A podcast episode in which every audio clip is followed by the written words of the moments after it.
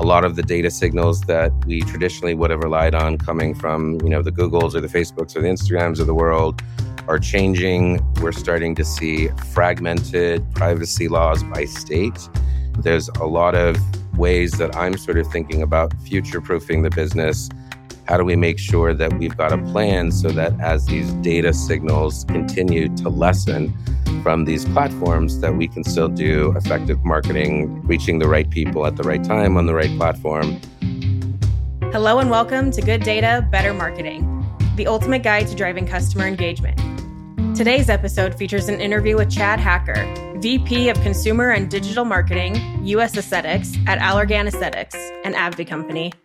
But first, a word from our sponsors. This podcast is brought to you by Twilio Segment. Looking for clean, reliable data that you can trust?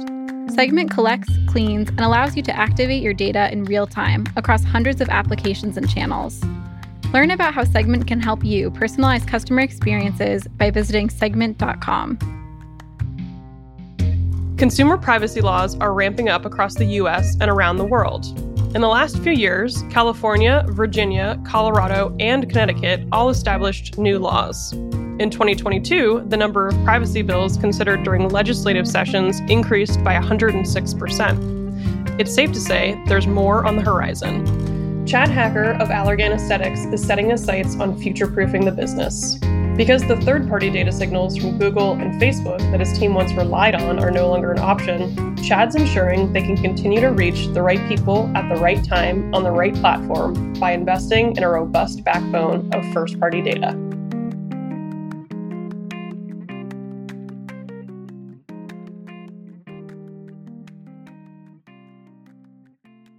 I have Chad Hacker here with me today. He is the VP of Consumer and Digital Marketing for the US Aesthetics Division at AbbVie. He is a wealth of experience across digital marketing, advertising, operations, client management, PR, to name a few. I'm really excited to chat with him about all things aesthetics today. Chad, welcome to the show. Thank you. Thank you for having me. I'm very excited to be on and I love your podcast. So I'm excited to see what we can chat about today. Much appreciated. Always great to chat with a fan, Chad, you know? I'm curious. I like to kind of get to know folks a little bit better in terms of how they got to where they are today. As I understand it, you were at Allergan for part of the merger with AbbVie. I want to hear in your own words about your career journey and how you got to be where you are today at AbbVie.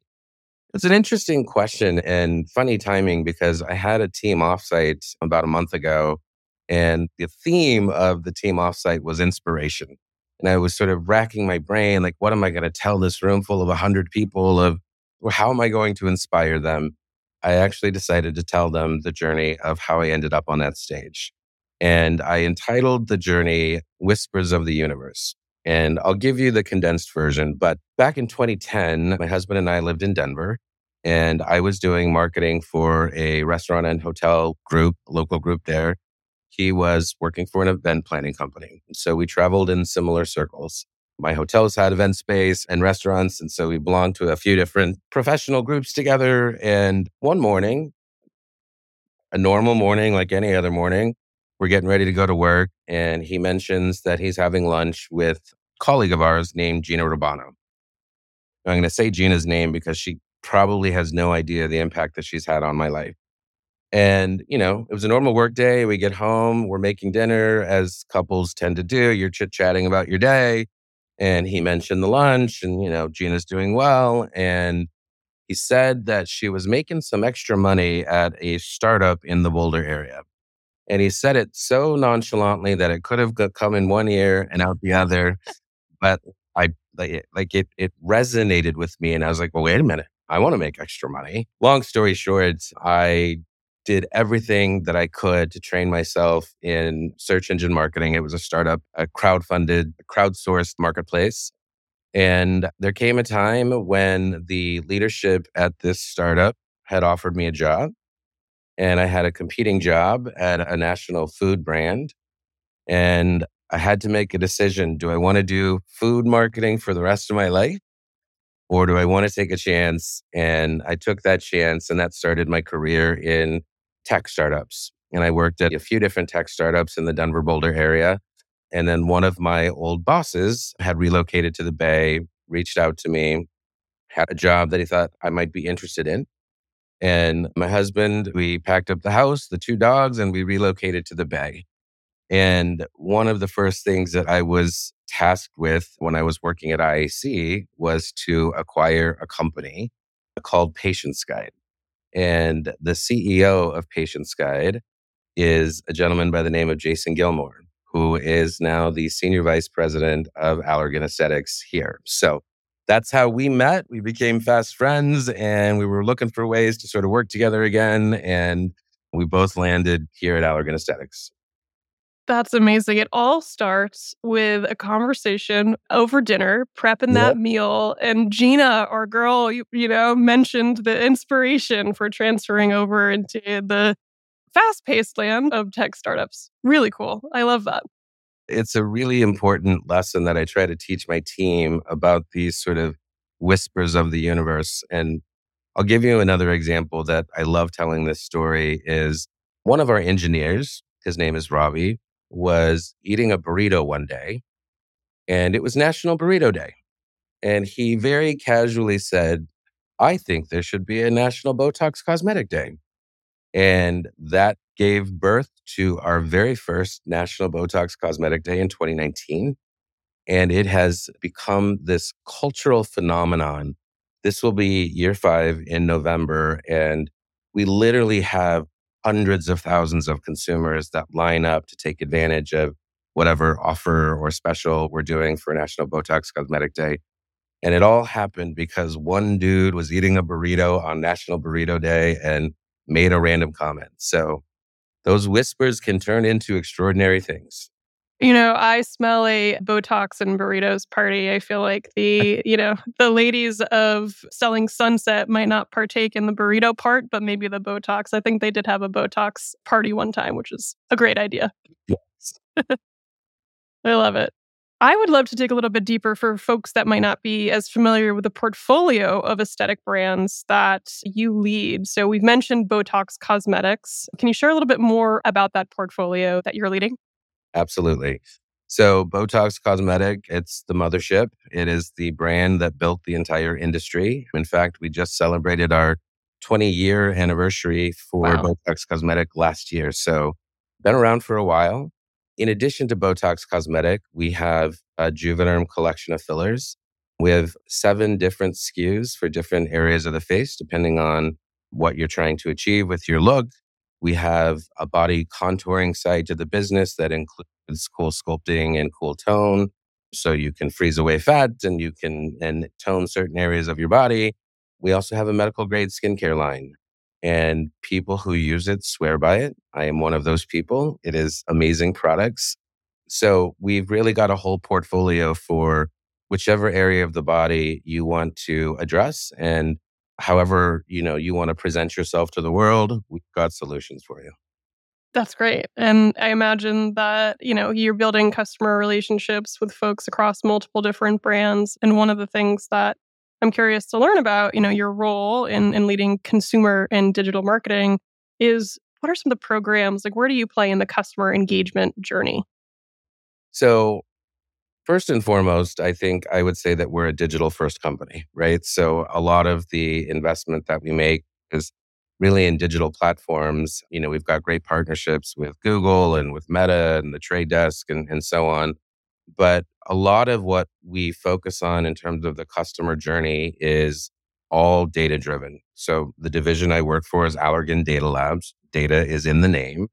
And having a CDP is really important. So we use Segment as our CDP and we track consumer behavior. We understand traits, profiles, treatment journeys, frequency, cross selling. And, you know, there's really four levers that we think about in terms of running the business using the data.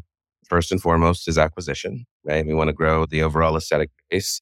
Number two is cross selling. So we know that if people are coming in and they typically come in through Botox Cosmetic, we do want to move them through the portfolio and get them using Juvederm or maybe one of our body contouring products.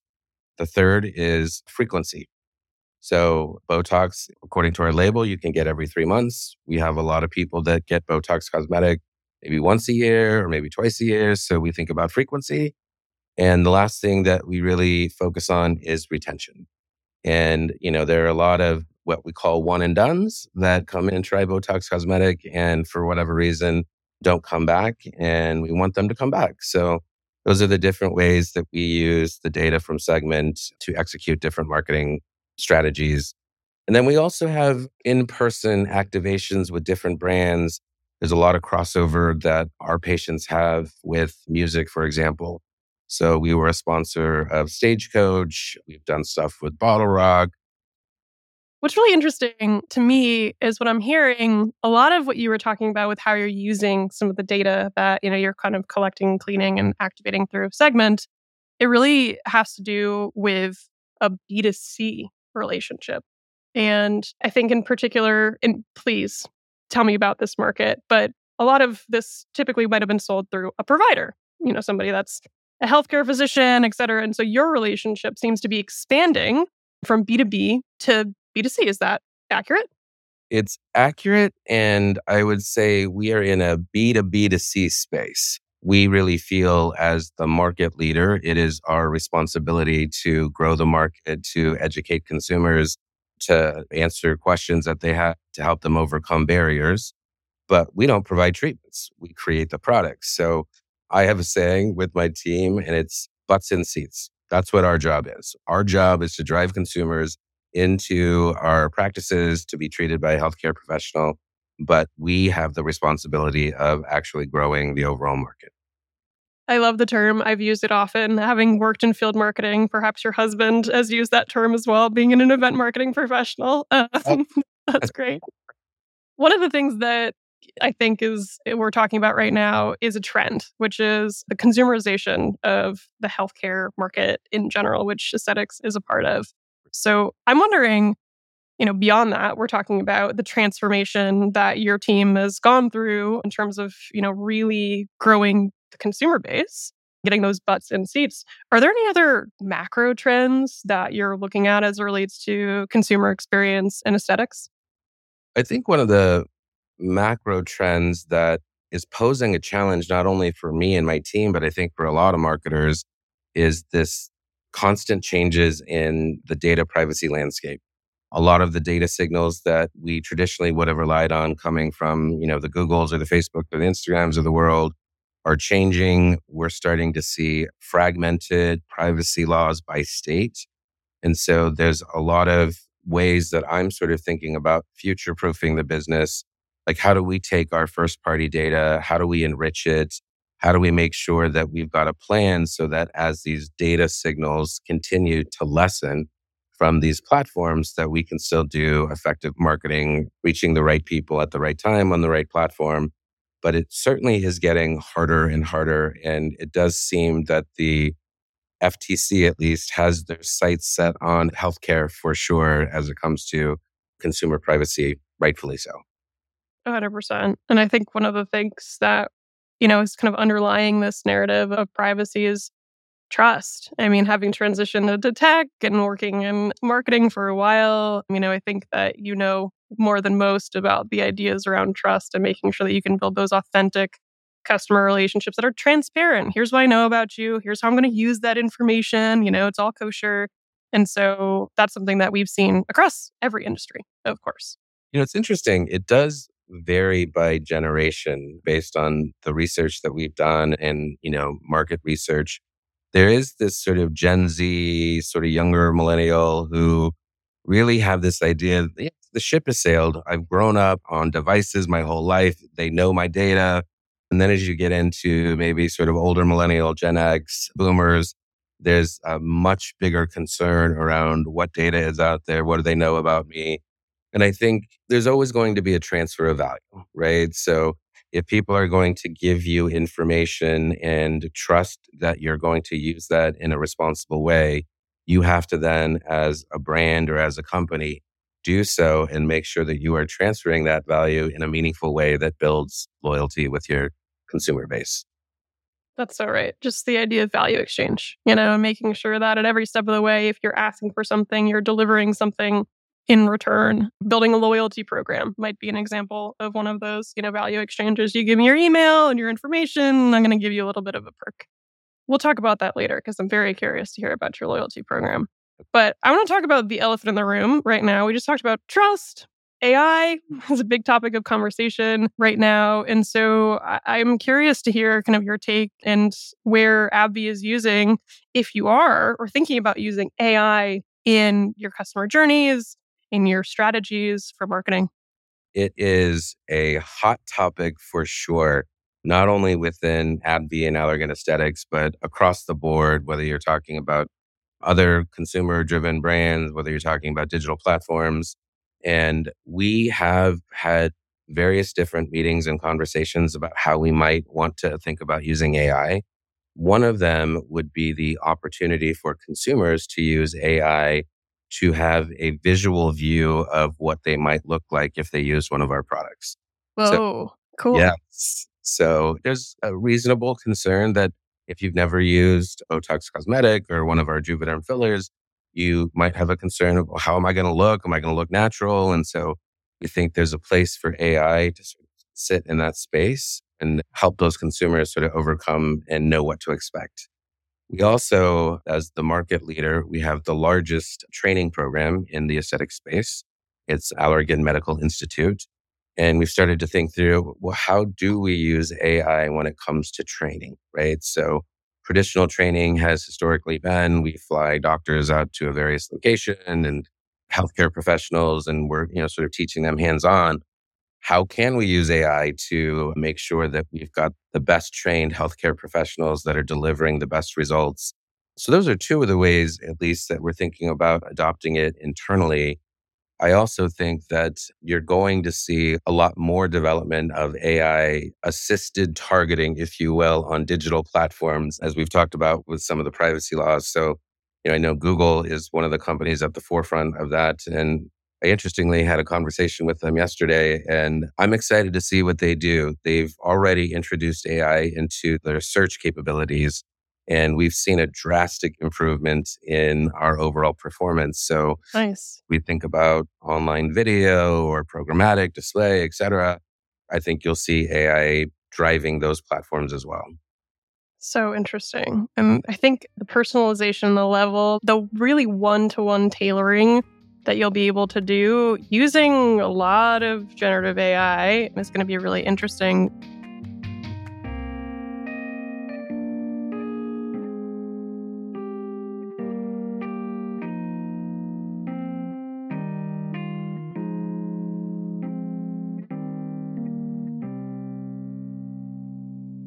Talking about a lot of this is quite hard to do, right? We're trying to build trust with consumers, but we're trying to market to them in really personalized ways. There's an obvious tension between, you know, those two things. I'm wondering if you have any insight into what your biggest challenge was on your road to building, you know, a fulfilling customer engagement journey. It's a great question. And when I think about data, I think about it in two ways, right? There's the buy side data and then the sell side data. When I think about the buy side data, that's really where we're thinking about, you know, what digital marketing strategies, deployments, campaigns that we're doing, and what data are we capturing from that, right? What audience segment, what ad placement, what creative, what message, all of those things. And then when somebody does join our loyalty program and they join Allē, now I call that the sell side data, right? So now we've got them into our system and we know when they're getting treated and what they're earning points on and where they live and all of those things. And I think the biggest challenge that we've been trying to figure out over the past couple of years is how do you marry the buy side and the sell side data, right? Because that's the holy grail right there is if you know all of the data points that you are currently still able to get from digital platforms but even beyond that right the audience segmentation that you're targeting the what creative is resonating better what messaging and sort of pass those, whether it be through UTM parameters or some other way, into a database that then marries it to the sell side. I think then you can get really smart around who is our highest value customer and where are they coming from and how do we find more of them. And I also think that you can at times have analysis paralysis, right? There's so much data and so many ways to slice and dice the data that I think you have to have meaningful intent around how you're trying to use that data. I think that's one of the biggest things that, frankly, is, especially when folks are starting off, they kind of miss because it's just like, yes, I'm going to collect all of the data. sure. Okay. That might be a really expensive thing for you to do, also. But I think having a real use case or use cases in mind to really understand what you want to do with said data and how you want to analyze that data is always a great place to start. I like this idea of this buy and the sell side. And I'm wondering if you have a definition of what you might say is good data. There's a lot of different ways to think about good data. It starts with a strong data infrastructure, right? How is the data being passed? But it can be also as simple as like, what are your naming conventions? Do you have the right naming conventions so that the data is coming in in a clean way? I remember back five years ago when we started, we had lots of conversations around what our naming conventions were going to be and how we were going to use them and make sure that they were being passed into to GA and into segment the right way. You know, but ultimately, I think everyone wants data that is actionable, right? And that sort of goes back to your point of what is the intent of collecting the data? And once you know that, then you can collect the good data that's going to help you achieve those sort of business goals. Let's talk about some of those activations. So, you've mentioned Allē, which is your loyalty program.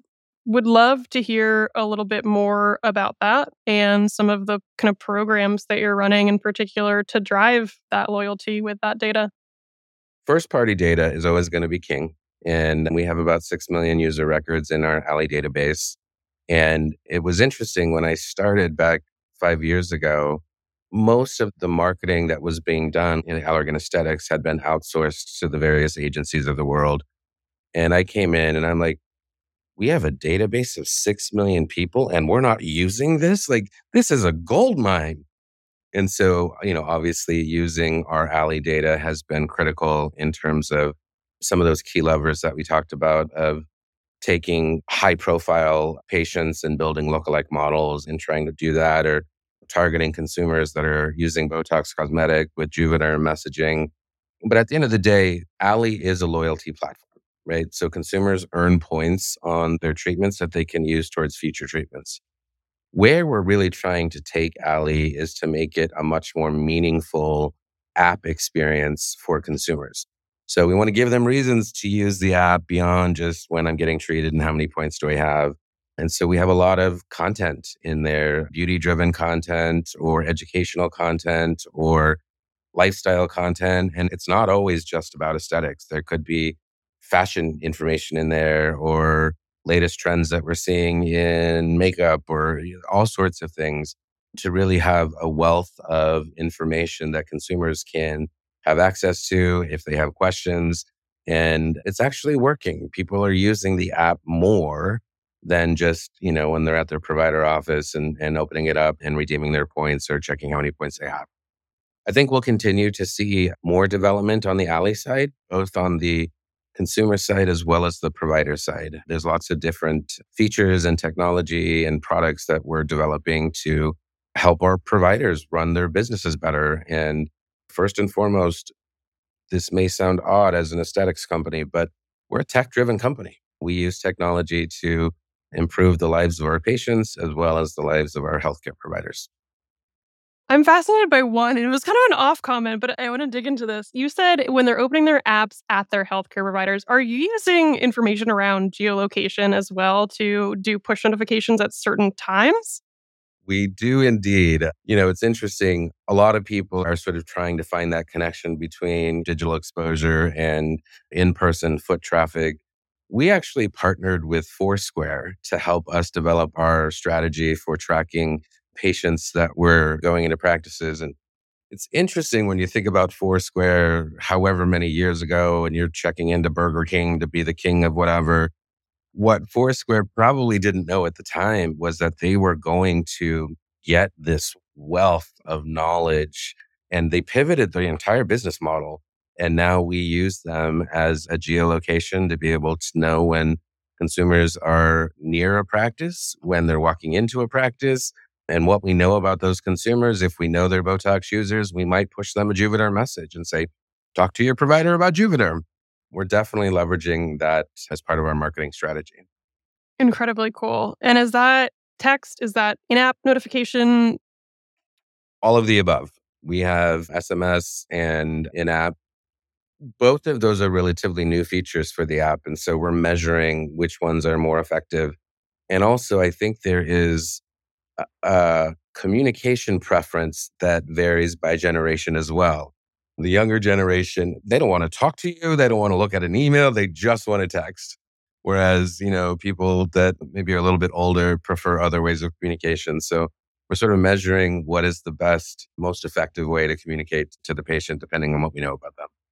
So interesting. Channel of choice dependent upon your previous behavior, perhaps some of the information that you have about demographic data, combining it with that. Yeah. Very cool really, I think what you're describing with the Allē program too, with a lot of the additional kind of content that you're building, is you're building a community. It's not necessarily just a loyalty program that you're building. You're really building a community of folks.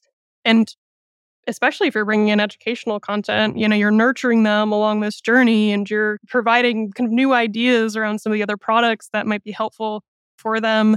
You just mentioned geolocation as kind of one of what I would describe as a key moment in a customer journey. You know that it's going to be more compelling at that exact time to send somebody a message. Are there any other places, timelines, or pockets of opportunity that you've identified within your base or your audiences that you're building programs off the back of?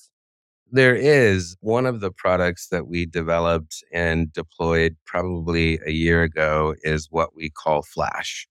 And it's actually a very simple program, but it has been wildly effective.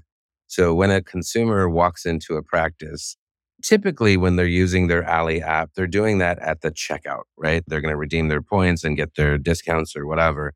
We wanted to create a feature where consumers could check in. And so when you walk into a provider office, there is a QR code that you can scan. And we immediately ping the database and go, what do we know about this person? How often do they treat? What products have they been treating on? And we immediately return you know, maybe a message, maybe an offer, maybe something. And one of the things that is an interesting phenomenon within the aesthetic space is providers don't want to create a salesy experience, right? So if you're coming in for Botox cosmetic, they don't want to bring up Juvederm. But if we in can get in the middle of that and deliver a message that then prompts the consumer to ask the provider about Juvederm, we've seen that be just wildly successful in creating dual usage because ultimately we want full facial treatment analysis and treatment outcomes. That's really, really cool. And I'm sure your providers are happy, your customers are happy. It's a win win situation that you're developing by doing that. And it's really showing omni-channel. You know, you are having both in-person experiences, and then you figured out a way to make sure that you're still having that digital touch point, you know, contributing to those customer profiles, enriching that with more information about how people are actually behaving. Brilliant. I love that example. We'll continue to develop more and more opportunities to, I wouldn't say put ourselves in between the healthcare provider and the patient, but to make sure that we're delivering those key messages when they're most likely to act on them. That's unbelievable. So we talked about, you know, cross sell a little bit. We've talked about the loyalty program in general. Are there any other programs or campaigns that you might want to highlight related to how you're leveraging data and in your marketing campaigns? You know, one of the things that I believe in very strongly is that consumers look for brands that stand for something. And we have, over the last couple of years, really focused on establishing our portfolio of brands, and in particular, Botox Cosmetic, as a ethical, responsible brand that gives back. One of the things that I find most impressive about our company is how we think about giving to the community and really building loyalty with consumers. And one of the things that we've most recently done is partnered with a company called IFundWomen. And women receive a very, very small percentage of VC funding when trying to start their companies. And women of color receive even less. And so when we partnered with IFundWomen, we had over 6,500 applications from female entrepreneurs that were looking for grants to help start their business. And we had the task, the challenge, if you will, of going through all of those applications and narrowing it down to 20 recipients that each received $25,000 grants from us. And things like that, I think, will really help develop that loyalty from consumers that know that you're doing something. The other thing that has been a big passion of mine and something that we've been focused on is diversity.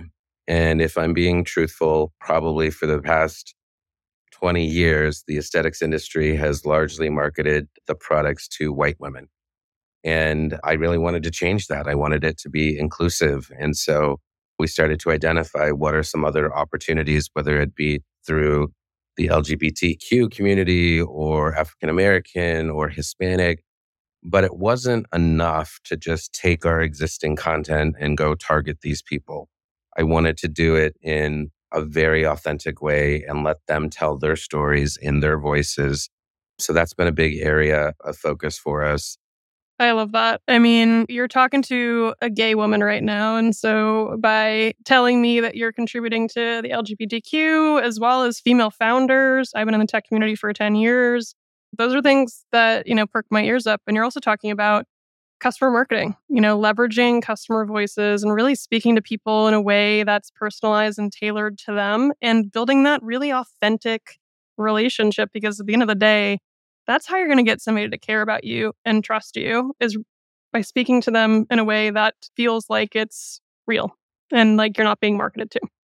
And speaking of female leaders, I just have to give a shout out to our leader, Carrie Strom, who is the global president of aesthetics. And, you know, when you look at C level suite, whether it be within pharma or, or any company, there's not a whole lot of diversity there. And so being led by a strong woman who understands the need to empower other women and lift up marginalized communities, we actually hosted a Pride fireside chat just two weeks ago. So it's refreshing to be a company that is being led by a strong, powerful woman. You know, what's interesting, something that kind of keeps coming up on this show is the idea around how it starts internally, right? Like the culture and employee engagement, that is a feedback loop out into your products and the way that your customers are perceiving your brand. And so if you have that ethos internally that you have those events that you're supporting for pride, you know, anything else that, you know, is important to you, at AbbVie, Allergan, then you're probably going to see that in your campaigns as well. And consumers will be able to identify that and really understand that's something that you're actually focused on internally. So that feedback loop is really critical.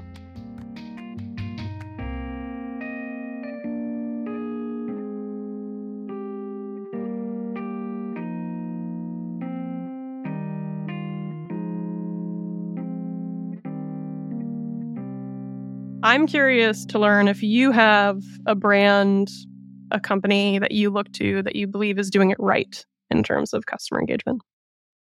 The first brand that comes to mind is Amazon. I think they have perfected personalization that every time I log in, I am shown products that I actually want.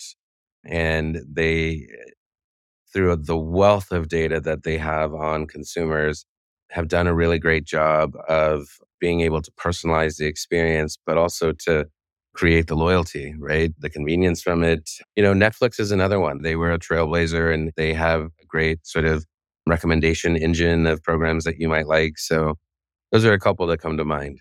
Yeah, definitely the trailblazers in terms of taking first party data, converting it into customer profiles, and then sharing an experience that is authentically you on your screen. They're the ones also that make the rest of the industry say, okay, we got to do that. it's time for a change. Do you have any things that you're looking out on the horizon in terms of data, marketing over the next six to 12 months? I mean, I do think that I'm focused a lot right now on future proofing the business. And in some ways, data is sort of like the wild, wild west right now. Lots of companies are starting to realize how valuable their data is, but there has not historically been this sort of transactional marketplace with non traditional data companies of how do I leverage this data. And so I've really been focusing on what I'm calling data partnerships. And, you know, how do we take the 5 million or 6 million user records that we have in our database and partner with the company and through an anonymized fashion enrich my first party data. So if I can give you these people, what else can you tell me about them? What shows are they going to? What tickets are they buying? Where do they live? What's their purchasing behavior? I think you're going to see in the very near future lots of companies trying to figure out how to monetize their data in a way that protects privacy. And we, of course, have an army of lawyers, as Big Pharma does, and the first data partnership agreement took us a year and a half to actually ink out, but we did. And then we had a playbook, if you will, or a framework of how we could do this. So at this point now, I've partnered with six or seven different companies, whether they be entertainment companies or lifestyle companies, fashion companies, and really focusing on enriching, you know, my data so that again, as we continue to lose data signals, that we know more about our consumers and can therefore do better marketing. Very, very interesting. How are you matching those up with customer profiles? So I'll spare you all of the details, but it goes into LiveRamp where it's an anonymized and there's an ID. So it's not, you know, nobody knows that Chad Hacker purchased a ticket to said event. It yep. is ID 12786 did this, and that's how we do that very interesting. I do ABM for our company. And so when you're talking about a lot of different signals, it's really important to be able to have a holistic view of who you're talking to and, and what they care about. And, you know, obviously you need to make sure you're doing it in a consented and trusted and in a way that is abiding by every privacy law. But it is something where intent data comes from a lot of different sources, right? And it can come from a lot of different partners. So I love that. I love that you're thinking about enriching your databases. I haven't heard that use case. I have one last question for you before I let you off the hook today, Chad. If you were to give some folks any advice and steps of recommendations that you might have if somebody's looking to uplevel their consumer engagement tactics. I think the best advice I could give is to be humble. I think a lot of marketers go in with this attitude or idea of I know what's right. I know we need to do X, Y, and Z. And to me, embracing humility and being able to say, I don't know, but I'm going to let the data tell me, I think is probably what is going to make a difference between a marketer that is successful and not successful. Because the world is changing very fast, and we have to acknowledge that we don't know exactly what's happening and be humble about it. I love that. Humility is key. Chad, thank you so much for being here. I learned a ton. Congrats on your conversion rates. Those are amazing. And really appreciate the time. Thank you so much. It was my pleasure. And I will continue to listen to your podcast. So thank you. Appreciate it.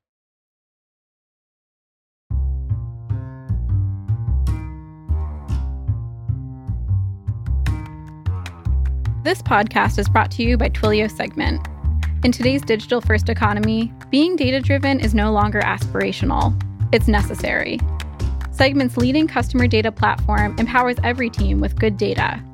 From marketing and product to engineering and analytics, Segment unifies data silos into a single view of the customer.